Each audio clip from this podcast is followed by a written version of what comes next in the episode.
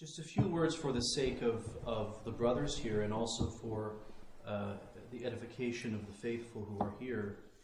Um, sometimes I hear ringing in my head, uh, uh, Father Prior would, would say this about this. Uh, and so hopefully uh, I can convey something that Father Prior would, have, would have pointed out. And that is uh, we repeat today the Mass of the previous Sunday, uh, which is done uh, on the Friday after the Ascension Octave. Uh, and I just wanted to point out that the epistle uh, from 1 Peter 4 reads like the Rule of St. Benedict in miniature. If you look at it, Dearly beloved, be prudent and watch in prayers. Estote prudentes et vigilate in orationibus. Monks are the men who are up when the world is asleep, interceding for the world. That is our, our charge. We pray when the world will not pray or cannot pray. We pray for those who cannot pray, who don't know how to pray, whose hearts are hard and far from God. And so we pray not only for the greater glory of God, we pray also for those of our, our brethren in the world who cannot pray for themselves. We're talking atheists, agnostics, uh, members of religions that, that are not true religions, that contain erroneous ideas that keep them from God. Idolatry, various forms of vice that, that cut the soul off from God. And so we try our very best. We are here in the monastery. We don't go out. People say, Why do you not go out? Why do you stay here all the time? What good is that? Well, if you believe in the power of prayer, then what we're doing here is we are attempting, doing our best with God's help, to pray for those who will not or cannot pray. Then St. Peter says, But before all things, have a constant mutual charity among yourselves, for charity covers a multitude of sins. This is another huge part of monastic life and something that St. Benedict uh, refers to quite a bit that we bear one another's burdens. Uh, he says we, we, we bear the, the, burdens of our brethren in terms of their um, infirmities of mind and of body. Uh, we, uh, the world has no use for this kind of, um, this kind of thing. Um, uh, the business world, if, if you are not the right kind of uh, person, or you have certain infirmities of body or of mind, whoosh, you're out. You know, time is money. We can't be dealing with these things. Um, um, uh, there's no place in in the, the higher echelons of our culture for for the little ones, for those who are uh, uh, wounded, for those who are handicapped in some way, whether it be emotionally or spiritually or physically. But this is not what Christians do. One of the reasons why Christianity grew uh, so rapidly in the early centuries and came to uh, eventually overtake uh, uh paganism is that Christians did not destroy those uh, of their children that, that the world, that the pagans would have seen as defective. Christians did not do this. interesting thought for uh, the period we're in here, uh, we're, we're experiencing in Ireland uh, right now. Using hospitality one towards another. Hospitality is a huge part of Benedictine life. Hospitality uh, in our Western culture, we sometimes associate with politeness. That, of course, we're, we're polite and we give people this and that. And, you know, uh, we're, we're magnanimous and we're friendly. But St. Peter, being a Jew, being a Semite, comes from a culture in which hospitality is a matter of life and death. It's a matter of life and death. Hospitality, everything revolves around hospitality in a Semitic culture. Hospitality is everything. Sometimes we don't understand that. And St. Benedict gives a huge place to hospitality. Hospitality is, is, is one of the primary expressions of, of Christian love, which is what we do for one another in the monastery on Maundy Thursday in the washing of the feet. This is a sacramental, I don't mean a big S sacrament, but a sacramental, small s, uh, expression of, of Christian charity. And this is why St. Benedict says when guests come, we wash their feet. Now, this has become a, a washing of the hands so that when a guest comes to the refectory, we wash their hands. Uh, it's not because they're dirty, uh, they may be, but um, it is a sacramental act, enacting in some way the, the charity of Christ for his brethren. Using hospitality one towards another without murmuring. This is another aspect of St. Benedict's teaching that appears throughout the rule, the great evil in the rule of St. Benedict is the evil of murmuring, murmuring, grumbling, complaining, criticizing, tearing down. This is absolutely counter the way our culture is, where everything is up for review. You know, uh, every uh, uh, restaurant, every, uh, I mean, even things that you wouldn't think would, would have been reviewed in the, uh, only a few years ago are being reviewed, you know. Um, this walkway, this bus shelter, this, this, this, this. And so everyone has something to say about everything and is reviewing things all the time. This is a critical spirit that has no place in, in a monastery. Uh, and so, uh, murmuring is forbidden. St. Benedict treats this as a great cancer that must be cut out wherever it, it appears. Then St. Peter says, As every man hath received grace, ministering the same one to another, I receive grace, I give grace. My brother receives grace, he gives grace ministering the same one to another as good stewards of the manifold grace of God. Manifold. Not all grace is the same. Grace appears in various different forms. Uh, graces that I receive may not be graces that Brother Thomas Aquinas receives or that Austin receives. And I have certain deficiencies and I can help them with certain graces that I've received, and they can help me. This is why community is absolutely necessary.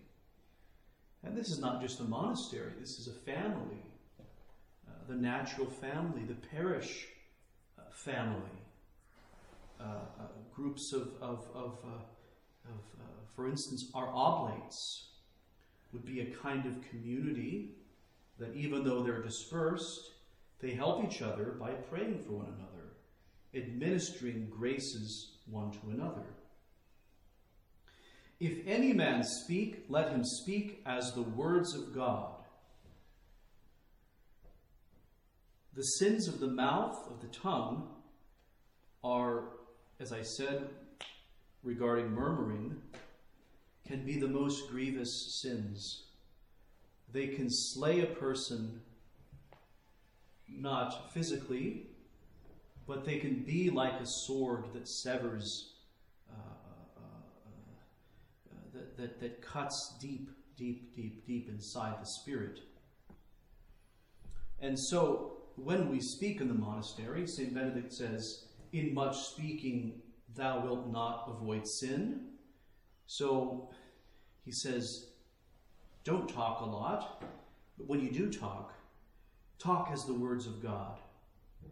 Speak the word of God one to another, but when you choose your words, choose them as if God Himself is the one saying them and the kind of words that you would want to hear from God.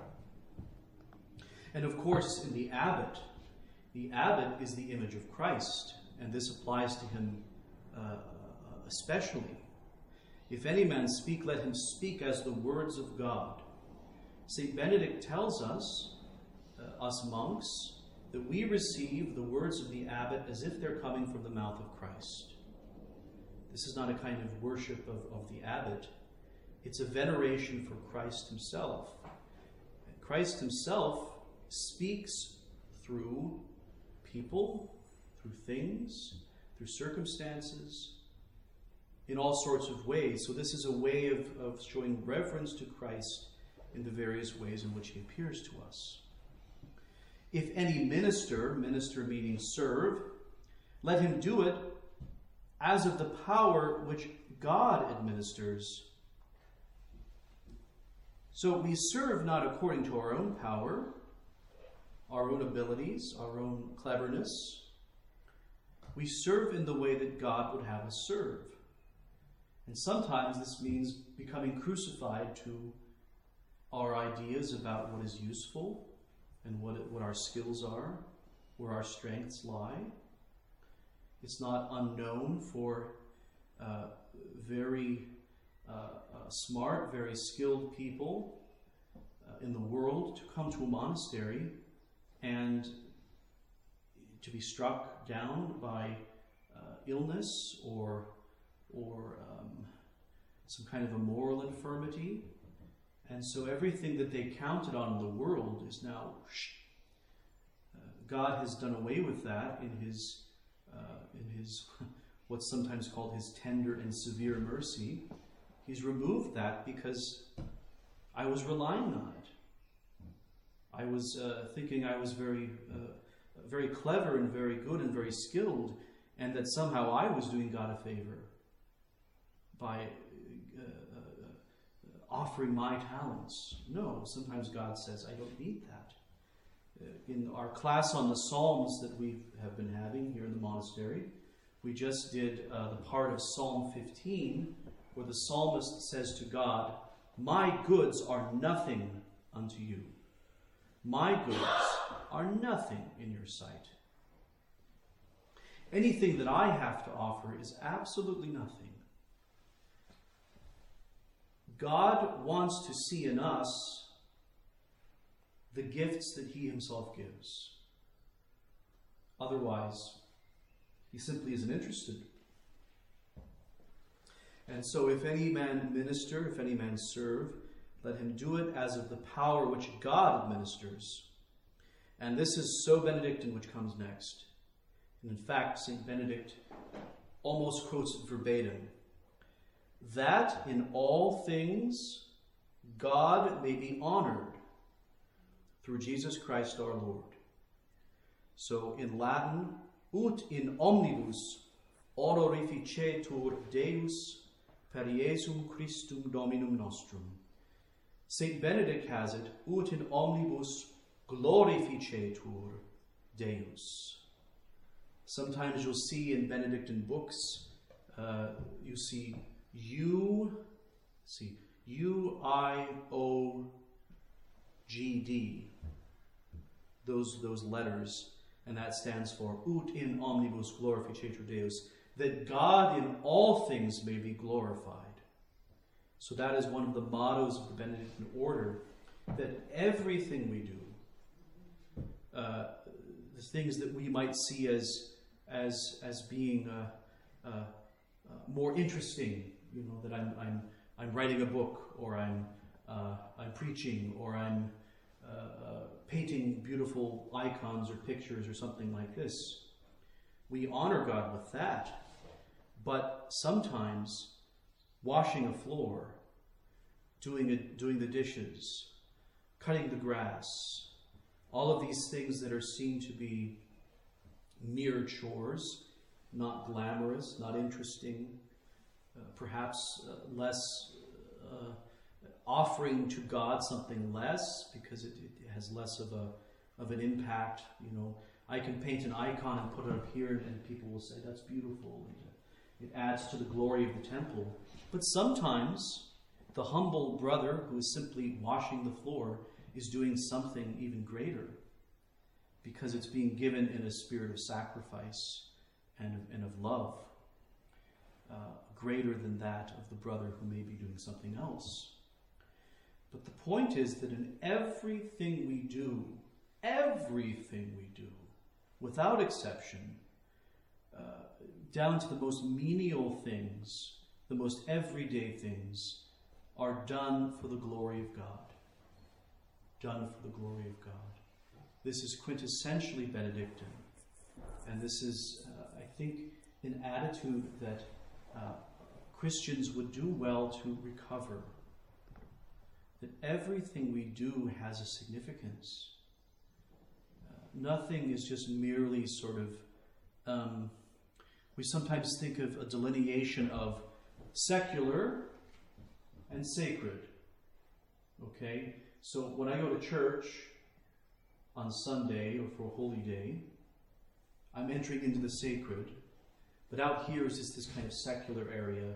You know, when I do my uh, my laundry or I do my grocery shopping, it's just kind of this little secular thing. And but what really counts is what's going on over here in church. Well, to a certain extent, yes, what's going on in church is is is is, is uh, more worthwhile spiritually, perhaps. But the point is, everything can be and must be done for the glory of God. So that the sacred no longer retreats into its own little corner, which is what I see what's happening in Ireland, unfortunately, and generally in the world, the Western world. So that the sacred doesn't retreat into its little ghetto, but that the sacred explodes into the ordinary and uh, uh, uh, changes everything in the world. And this is how Christianity came to conquer the Roman Empire. Uh, the, the, the religion of the crucified uh, conquered the greatest uh, empire in history. And this is because Christians did everything for the glory of God.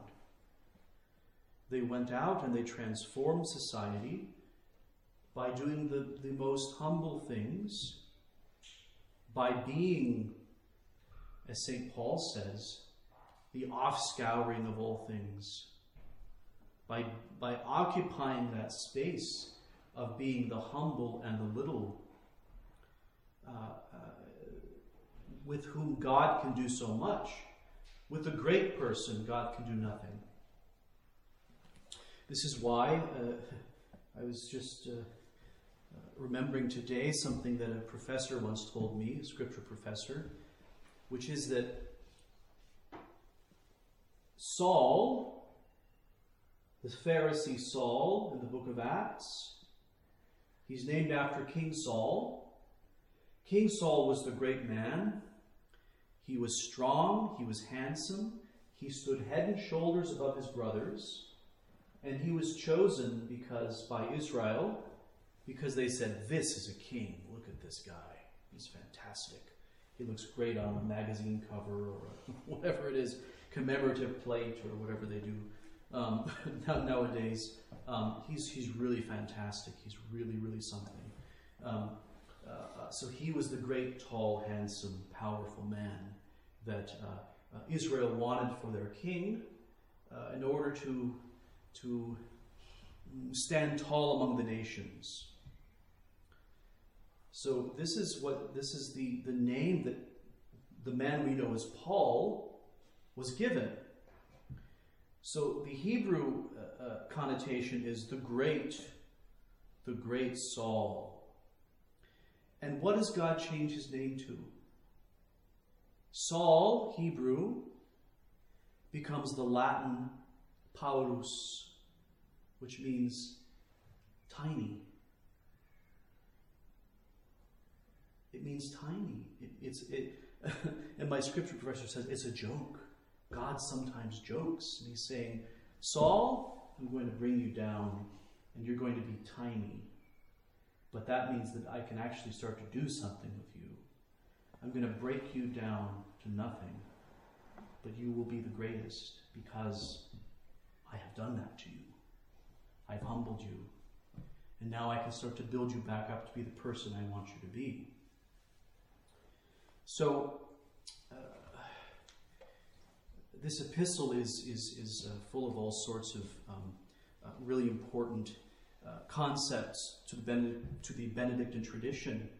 And, and it's not just for monks, it's, it's the Benedictine spirit is the Christian spirit. As Bishop Bossuet said, it's a mysterious abridgment of the gospel. That's all. It's nothing uh, uh, innovative. It just takes the gospel principles and applies it in a, in a particular context. Uh, so, uh, for my brothers, it's important for us to, to uh, once again meditate on this uh, epistle from St. Peter in terms of our own vocation. And for uh, those of you in the world, it's important for you to take to heart these things too. Because these, this is the way Christianity begins to break out of one's private uh, space and uh, uh, begin to invade the culture, uh, really replacing what is not even culture. Because culture comes from cult, cultus, worship, liturgy. People say uh, American culture and you know Western culture, modern Irish culture, all these things. If there's no cultus, if there's no worship, if there's no liturgy, it's not culture. It really isn't. And so, what the world needs is cultus, the worship of God. And if we can, as monks, if we can contribute in some way to the visibility of the primacy of cultus, of worship, then thank God. But you can also do it in your own lives, even in the little things. I've gone on long enough. In the name of the Father, and of the Son, and of the Holy Ghost.